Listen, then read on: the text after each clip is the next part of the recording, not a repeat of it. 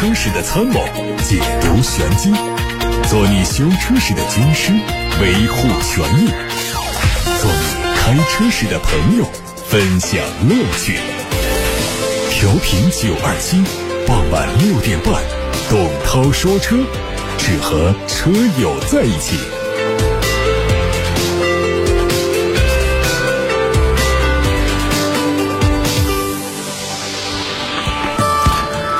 欢迎各位在六点半到七点半听董涛说车。七点半钟之前，各位关于选车用车的问题，关于汽车消费维权的投诉，都欢迎参与节目。八六八六六六六六热线开通，还有董涛说车微信公众号也可以留言。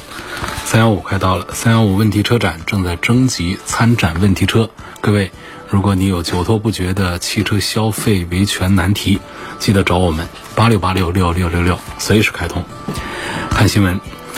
上汽奥迪刚刚发布了奥迪 Q 一创的售价，提供了两种动力五款车，售价是三十九万五千五到五十一万。它的定位是纯电动的中型 SUV，提供锦衣套装和机甲套装两种外观。前脸是大尺寸多边形的封闭式格栅，列阵式的 LED 头灯组的造型还是有着奥迪登场的美誉。贯穿式的 LED 尾灯组虽然说呈现扁平化，但层次感还是很足。尺寸方面，车长四米八七六，轴距两米九六五，都超过了奥迪的 Q5L。内饰的整体布局和奥迪一创有相似之处，用了双屏设计，增强型的数字仪表，新一代的 MMI 系统。值得注意的是，四零一创提供了七座布局，而五零一创是六座布局。动力是单电机和双电机两种，最大续航分别是五百六十公里和五百二十公里。比亚迪 E 平台的3.0版本首款 A 级超跑 SUV 元 Plus 已经上市，五款车型的售价是十三万一千八到十五万九千八。溜背低趴的造型车身搭配 C 柱上银色的龙鳞装饰板，辨识度很强。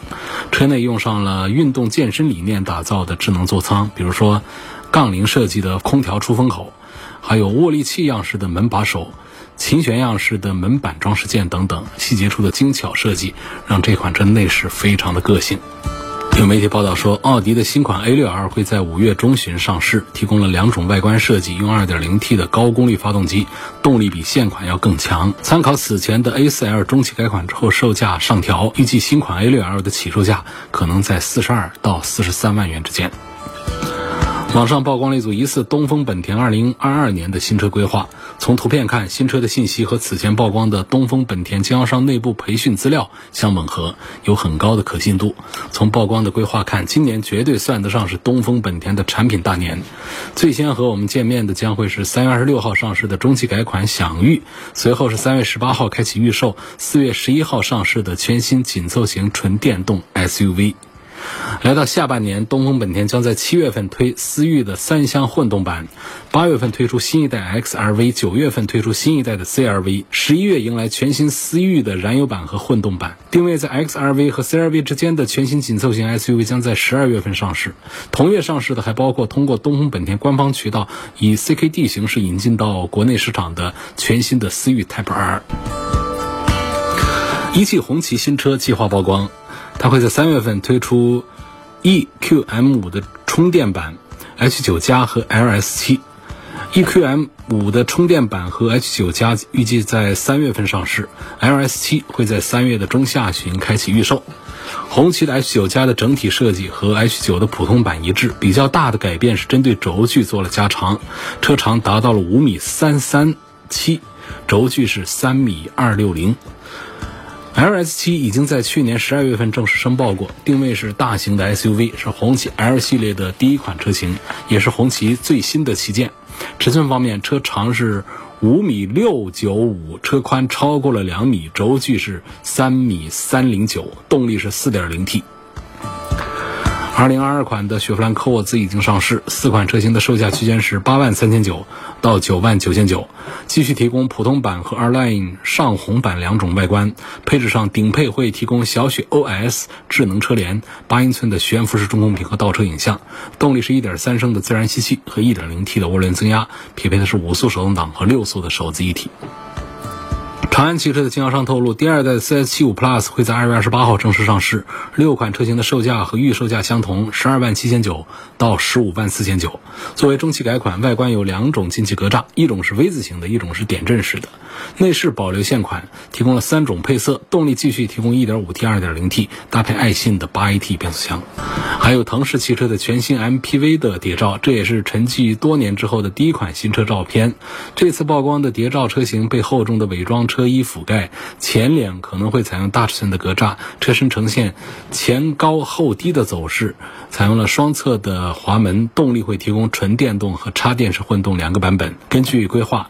腾势将在今明两年在中国市场推出高端 MPV、中型时尚 SUV 以及中大型 SUV 三款新车。比亚迪方面也说，将倾注更多的资源和核心技术在腾势业务上，帮助腾势在产品和研发以及智能制造、渠道和销售服务等方面更上新的台阶。这无疑让腾势和旗下的车型都充满了期待。希望在2022年北京车展上，腾势能够一鸣惊人。继问界 M5 车型推出之后，疑似品牌第二款全新中大型 SUV 的路试照片也在网上出现。它可能会被命名叫问界 M7，在年内亮相。从曝光的照片看，外观延续了问界 M5 的设计语言，倒梯形的格栅、贯穿式的尾灯都有所保留。相关内饰目前还没有曝光。动力预计会同样提供增程式和纯电动两种。就说的是华为和另外一家工厂合作生产的。车型，海外媒体说，大众汽车集团拟收购华为的自动驾驶团队，双方正在开展谈判。大众计划用三十亿欧元的价格收购华为的自动驾驶部门，以获取大众汽车还没有精通的技术。对于这则传闻，有国内媒体向大众中国和华为进行求证，双方都不能回答。另外有消息说，大众集团的奥迪品牌正在和华为展开合作，预计将在奥迪 A6 等车型上搭载华为的高阶自动驾驶系统。这个系统是一套点对点的 L2 级别的系统，可以让车辆从居住场所自动驾驶到工作场所。虽然奥迪和华为都没有官宣，但是已经有粘贴华为 ADS 标志的奥迪 A6 出现在华为上海研发中心附近。此举可能是大众汽车集团收购华为自动驾驶部门的前兆。好，各位，刚才听到的是汽车资讯，我们要开始回答大家的选车用车问题了。有个网友问我说：“安全气囊的使用寿命是多少年？”应该是跟车同寿命吧，二十年左右的一个设计寿命。但是也提醒大家，八到十万公里的车子呢，要到四 S 店把这个安全气囊的工作状态啊给检查一下。有个朋友问了一个话题，问这个捷豹的 XFL 这个车呀，它怎么样？值不值得买？卖点在哪儿？主要问题在哪儿？卖点就是英伦豪华范儿，然后驾驶的感觉还是挺好的，底盘整体感非常强。呃，跟其他的这个一线豪华的 C 级轿车相比的话，它驾驶的感受还是有亮点。主要的问题在于它的品牌口碑，就质量的口碑不大好，然后保值也不大好。所以卖的不好，它还有其他的问题。问这个车的三个马力的车的成交价分别是多少？具体价格啊，那说不准的，全国各地不同，每家店的情况不同，看人下菜，看我们的这个车主会不会谈。十几个点是起步的啊，肯定是得有十几个点的优惠的。还说了这个车的一系列的各种问题是不是都存在？说这个捷豹路虎的车呢，实际上很多人反映他们的。故障率很低，就开了很长时间也没有坏过。那么反映他们的毛病问题呢，也基本上都是来自于他们的一些小毛病、小问题，什么中控台的异响啊、电子系统的一些，它的发动机、变速箱，包括底盘体系没有什么硬伤，等着大家去挑剔的。为什么这个捷豹的这次价格这么低了还是卖不动？这个车还是不错，主要还是一个小毛病多这样的一个。坏的口碑传开来之后，这车呢就是越打折越降价，越是不敢买。你看看现在我们的几个一线豪华品牌有优惠也是适当的有一点，那么二线的豪华品牌凡是那种打折降价优惠幅度大的反而不好卖。那越优惠他越不买，优惠大了之后会有一小部分很少量的人冲着这个便宜去买它，但是主流的大部队不会冲着它打折优惠去买它，所以呢。这个产品力啊，品牌力啊，还是更关键的一个点。有位网友叫洋洋他爸说：“主持人好，我想问一下，车子行驶的时候啊，踩刹车有吹口哨的声音，冷车热车都有，新车才一万公里。”那个声音应该不是一个吹口哨的声音，是不是形容错了？就是刹车异响，刹车盘和刹车片之间的摩擦，因为材料的一些原因，或者说表面不平整的一些原因，在摩擦的过程当中传出这个声音，可以检查看看。一个要分一下是什么品牌的车，有一些车呢，它有这个刹车异响的毛病，但是有一些它没有这个毛病。如果你的车有这个毛病，那可能就要检查一下刹车片、刹车盘。是不是出现了一些异常磨损，需要做一些更换？这不管你的新车跑了多少公里，是一万公里还是十万公里，因为它出现了这样的声音，我们要找它的原因。正常的，不管是快速还是慢速啊，冷车还是热车，刹车应该是安静的，没有声音的啊。有网友说：“涛哥好，我的车是四万公里，去做保养啊，说要做清除积碳的处理，我很犹豫，而且还要一千块钱。”有没有别的做法？清除积碳有好多种做法，现在比较流行的有那种干冰除碳法的贵，其他的哪要了这么贵呢？而且呢，主要就是看你现在的车况有没有怠速不稳呐、油耗升高啊这样的一些毛病。如果没有，我们作为一个轻度的积碳做预防处理的话呢，实际上没有必要花这些钱去做一个积碳的清除的。市面上的一些除碳品、添加剂试一下，它就可以解决一些。中度、轻度的这样的一些积碳问题，推荐上九二七汽车商城买九二七为大家定制生产的油路三效。个人比较喜欢油车，想换个油车，想买个豪华的 C 级轿车。问这个宝马的五系各个配置之间应该怎么选？选宝马五系呢是一个比较稳当的选择。呃，它相对于其他的这个产品来说，这个五系啊，从上一代五系到这一代五系。一直是口碑不错，销量也很不错。那么它的这个配置呢，主要体现在动力上的区别，一个低功率的，再就是一个高功率的。我认为那个一百八十匹的低功率的就别看了。那么起点呢，就从它的五三零看起，五二五就是低功率的二点零 T，五三零呢就是高功率的二点零 T。所以从这个五三零看，那么五三零当中怎么选？它推一个豪华套装和 M 运动套装，价格是一样的。只是 M 运动套装会多一些视觉上看起来更动感的一些 M 元素，豪华套装呢更加显豪气一点的，价格是一样的，这是一个价位的。那么再往上，那就是直接进入到四驱了。那除了其他的一些配置上区别之外呢，它有一个四驱的加持，价格上啊又贵了个两三万块钱，就这么一个情况。两三万块钱要不要买这个四驱？我其实觉得在宝马五系上没有必要来追求它的四驱。因为它不是说像奥迪的一些性能车上，呃很有名的这个四驱，呃很好玩的、很有意思的四驱，而且这样的车的话呢，我们的后驱已经是作为豪华车的一个很正常的一个配置，用起来大家没有觉得有什么不妥，没有觉得有什么不好的地方。从性价比的角度，实际上我的建议就是在五三零的领先型当中选一个，是选一个豪华套装呢，还选一个 M 运动套装。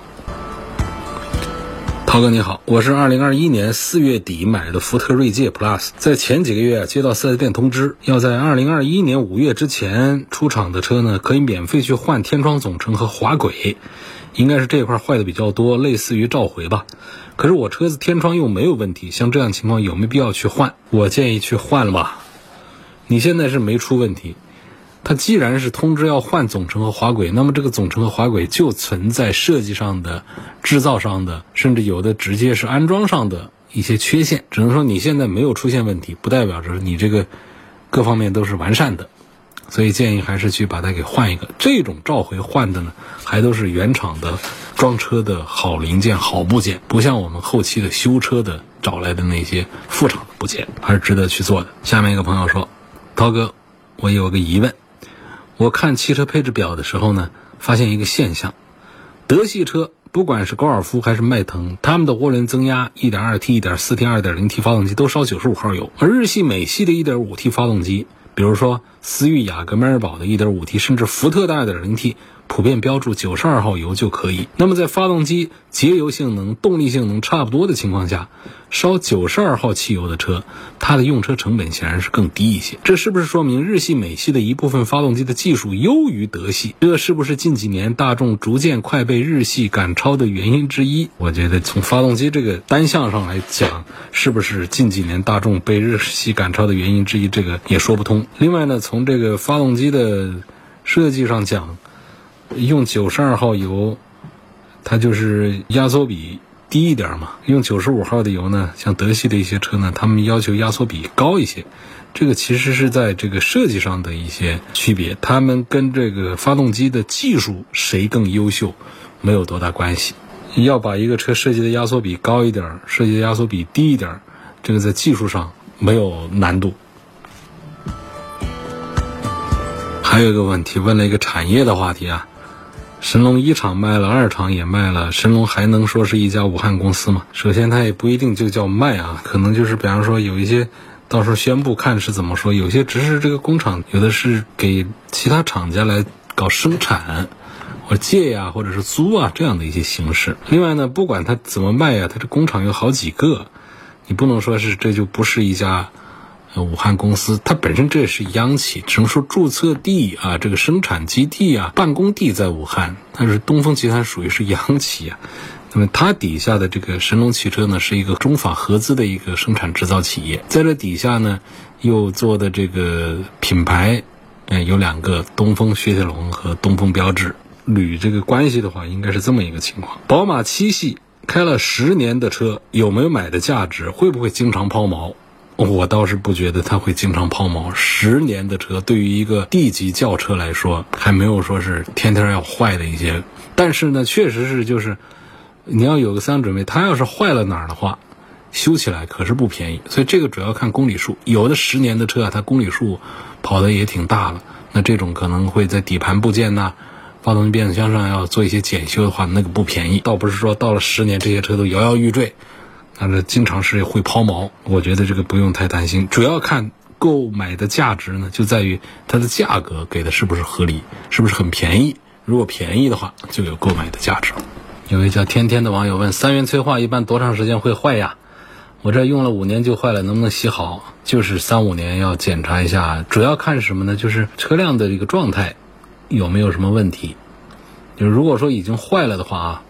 要么就洗，要么就是换，所以这要看你这个脏的情况、损坏的情况。通常呢，大家大多数人用个三五年，不会出现三元催化都坏掉的一个问题。就是我们出现车辆。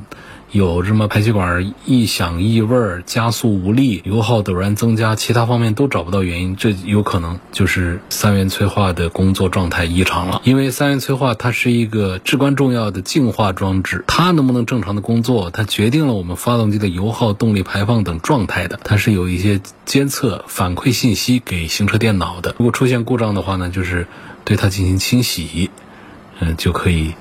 解决一些问题，严重的话，那就是对它要进行更换。那更换它不便宜。说它堵了以后，它出现什么样的后果呢？就是尾气排放超标，这个特别好理解啊，就是那有毒有害气体它直接排放了，那肯定就超标嘛。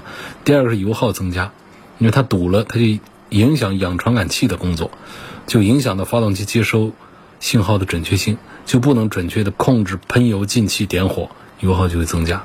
我们有一些车友呢，也会选择水循环。呃，冲洗的这个方法，因为水是中性的，对三元催化器它没有伤害。虽然清洗时间长一些，但是也能达到清洗的效果。但是它跟这个草酸清洗一样，啊，如果方法不对的话呢，用这个高压水枪清洗，虽然说能够洗掉污垢，但是也会伤到催化物质，影响后期的这个催化效果。如果清洗之后啊，故障仍然还是存在的话，那就需要换，因为换呢确实是价格不便宜。建议呢，先可以选择。清洗试一下，最后再换。啊，有朋友说，既然说这么麻烦这个东西，我不装它行不行？不行的，尾气排放肯定不合格，而且发动机的工作状态也都不会正常。还有位朋友问，感谢涛哥刚才的回复。还有两个问题，就是跟这个捷豹 XFL 同价位的车子，它还有哪些推荐的？一线的奔驰、宝马、奥迪的就不说了吧。那么就是二三线的，又是豪华品牌，车子又还不错。然后打折打的骨折的特别便宜的车子，你还可以去凯迪拉克的展厅里面找一找。然后呢，像这个沃尔沃的展厅里面也可以去看一看，这些车子都做的还不错。你要买这些非一项品牌的优惠幅度比较大的车子又还不错，就是销量不大好的这种 C 级中大型的豪华轿车的话，这些品牌都还是有。关于那个踩刹车有吹口哨声音这个事儿，有位是不是一个？修车的师傅啊，跟我们发来一条信息，他说，如果这个刹车尖锐的声音呢，它比较均匀的话呢，可以考虑一下刹车盘上是否有油渍，如果有的话，建议做一下清洁清理。如果清理之后还有的话呢，那就建议啊，到四 S 店检查一下刹车盘之间的装配问题。肖先生。他说：“据说啊，这个奔驰 GLC 三百成本只要十四万，跟一台十八万的国产车成本差不多。我想求证一下，是不是看了某一个抖音号这个成本的概念呢？希望大家能够正确的理解一下这个成本的概念。它往往不能说简单的我们把这个呃零部件的采购成本把它加到一块来说，这就是一台车的成本，这个是不科学的、不准确的。我们开过企业的、办过公司的、当过老板的吧，啊，搞过财务人员的。”都知道这个公司啊，它有很多的费用你是看不见的，它叫做折旧或者是摊销，这其实都是在发生成本。那么这个汽车呢，它从最早的研发开始就是在投入它的设备的折旧、它的营销开支，包括它为售后服务啊做的一些开发和铺垫和延展，其实，在一个精密管控的企业里面，都会把它计算成。单车的成本，这加到一块儿，这个成本是多少？我不知道啊。但厂家肯定要给自己留出利润出来，到底这个利润是多大？那看厂家自己去控制。但是据我所知呢，厂家这个层面啊，它的利润是不高的。如果说有一些品牌在海外，或者说它进入中国在进口公司。这个进口公司，比方说像奔驰的车，你不能说直接从奔驰的厂家直接拉过来就上到四 S 店，它必须得奔驰设立一个在中国的一个贸易公司，来。接收这些车，办好手续，然后再从贸易公司呢，再分发到各个 4S 店这个渠道去。保时捷也是这样，奔驰、宝马、奥迪这些豪华品牌，包括非豪华品牌，全都得这样来做。这凡是进口车都得这么做。至于说有人反映这车它在海外不贵，但是到了我们手上来就贵了，或者反映说在贸易公司的采购成本上不贵，那到我们手上来就贵了，这中间被谁加了价，这是另外一个话题了。但从厂家这个层面上来讲，啊，一台卖三十万的车，市场价卖三十万的车，它绝不至于说，啊，这个成本呢值十万块钱、八万块钱，一个厂家一台车上挣一二十万，没那么多的。有些车啊，利润非常薄，十个点都不到，只有几个点，就是一台三十万的车，想挣个三万块钱，它都不一定能够实现。所以这就是。关于这个汽车的成本的问题，首先我们这个成本的概念要搞清楚，它不能简单的就讲，呃，一个车轮子，如果谈采购的话，啊，大概就值三千块钱，四个车轮子一万二，写在草稿纸上，最后把大灯加起来，把车身框架加进来，把真皮沙发，把仪表盘的采购成本加进来，发动机变速箱底盘的成本加进来，最后一算，嘿，成本只要十四万呢，不是这么算的啊。朋友准备买一辆奔驰的 GLC 300L，希望推荐一下买它哪个配置合适。这个问题并不复杂，它推的配置很少，就是分低功率、高功率。低功率是260，高功率就是300，然后就分动感，然后分豪华。所以我首先是推荐买300啊，贵那么几万块钱，这是应该的，而且动力上是强了不少。然后在动感和豪华的这个区别上呢，我是觉得。买这个豪华的意义就不太大，多的那几样配置呢，车道上的一些保持啊、辅助啊等等啊，这个全景啊这些东西，我是觉得从性价比的角度呢，就买这个动感型，性价比就比较好了。刚才听节目说奥迪 A 六今年上新款，请问这款车怎么样？还希望主持人给详细介绍一下。这个就是一个中期改款，中期改款呢，相对年度改款来说呢，我们值得注意一下。年度改款，大家完全忽略它的存在，那都没什么改的。中期改款呢，它不是说像这个年度改款完全不改，但是它也不是说像我们的换代改款一样的从里到外的整个翻一遍新。所以它这个中期改款呢，值得关注一下它哪些点。我们现在拿到的信息啊，其实是非常的有限的。五月中旬会上市，这是一个数字的问题。第二个呢，就是用的 2.0T 的高功率的发动机比现在要强一些。第三个呢，就是它在外观上呢，就是保险杠包围，它会做一些变化。呃，车尾的装饰条会加一些东西。另外呢，起售价可能会略微的有一点点的上调。这是现在我们所知的奥迪 A6 的中期改款的。一些东西，其实过去呢，豪华品牌里面有中期改款改动静比较大的，把仪表台都换了的，等等那种中期改款比较少，也有过。奔驰家曾经就干过这个事儿啊，但是在这个奥迪 A6 上应该不会出现那么大动静的中期改款。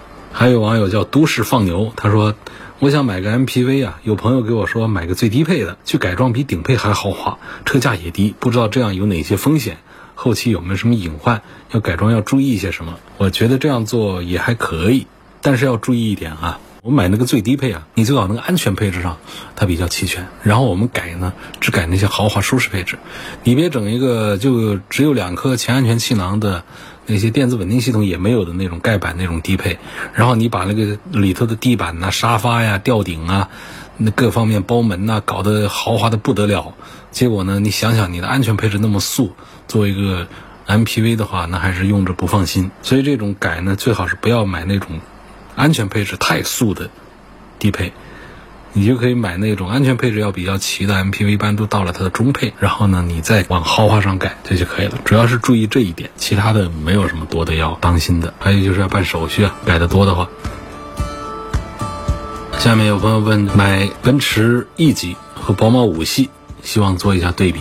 其实这个区别就比较小。从这个品牌角度的话，多数人认为奔驰的要高级那么零点一，跟宝马在一块儿，多数人有这么一个印象。那还有一部分人呢，是完全无视奔驰、宝马、奥迪有什么区别的，呃，有什么前后座次的。那么在这两个具体的产品上呢，奔驰的 E 级和宝马的五系呢，其实要讲驾驶的感觉上呢，我还是赞成宝马五系。另外一个主要的区别点就在于，宝马五系呢，它是在看不见地方，比方说在底盘系啊，在哪些地方，它会搞得比。奔驰的 E 级啊，用料好一些，做的好一些。但是在看见地方呢，这个宝马五系做的没有奔驰的 E 级的好。比方说它车内，你分析研究他们两家的一些假桃木啊，那些装饰板呐，那些东西的材料的质感的那些东西，五系的还是比奔驰的 E 级稍微的差一点。就是看得见地方呢，五系的做的没有 E 级那么好，但是看不见地方，包括驾驶的感受方面，五系的还是超越了。奔驰的 E 级一点点，然后就是在品牌上呢，大多数人会把奔驰排在宝马的前面那么一点点，这就是奔驰 E 级和宝马五系做对比的时候的我的全部观点。来看这个关于这个奥迪 A7 的话题，上汽奥迪造两个车 Q5 一创，还有就是 A7L。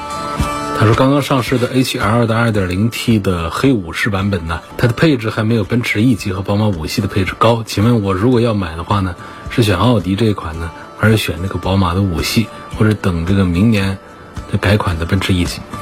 这车型啊，这个区别还是比较大的。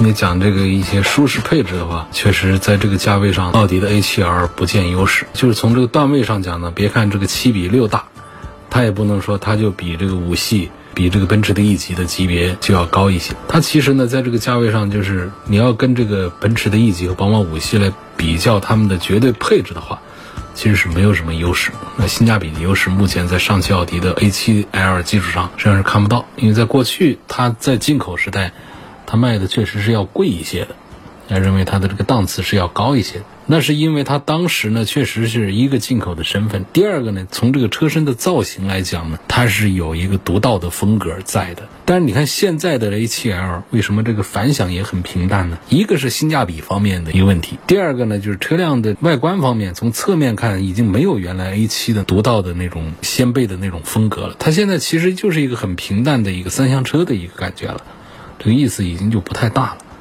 所以在这种情况下，我们如果是追求这个性价比的话，其实我觉得我们随便一个奔驰的 E 级和宝马的五系的性价比，肯定要比现在上汽奥迪的这个 A7R 是要好。说都是合资生产，这些产品之间又有质量上的哪些区别呢？我讲的话，其实华晨宝马的工厂质量还是相对于我们这个北京奔驰和上汽奥迪的工厂质量，我觉得是要好一些。一个是产品的口碑在市场上的这个反馈。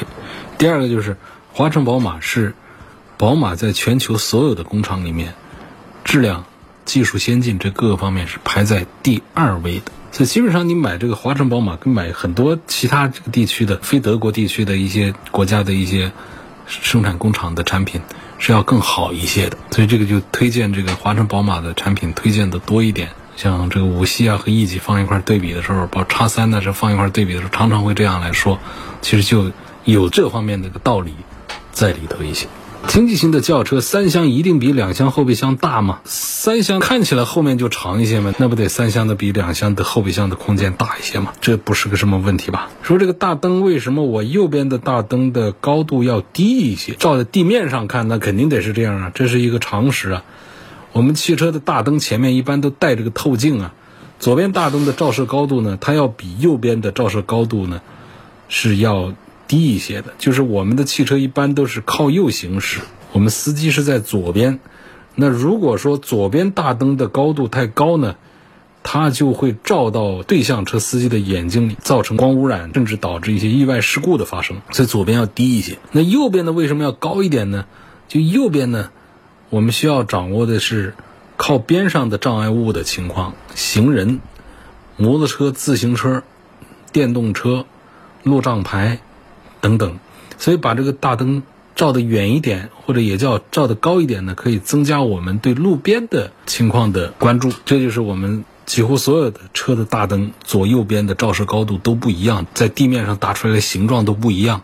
就这么一个道理。好，今天就说到这儿，感谢大家收听和参与每天晚上六点半到七点半钟直播的董涛说车。错过收听的朋友，欢迎通过董涛说车的全媒体平台找到往期节目的重播音频。他们广泛的入驻在微信公众号、微博、蜻蜓、喜马拉雅、九头鸟车家号、易车号、百家号、微信小程序梧桐车话等等平台上。我们下次节目再会。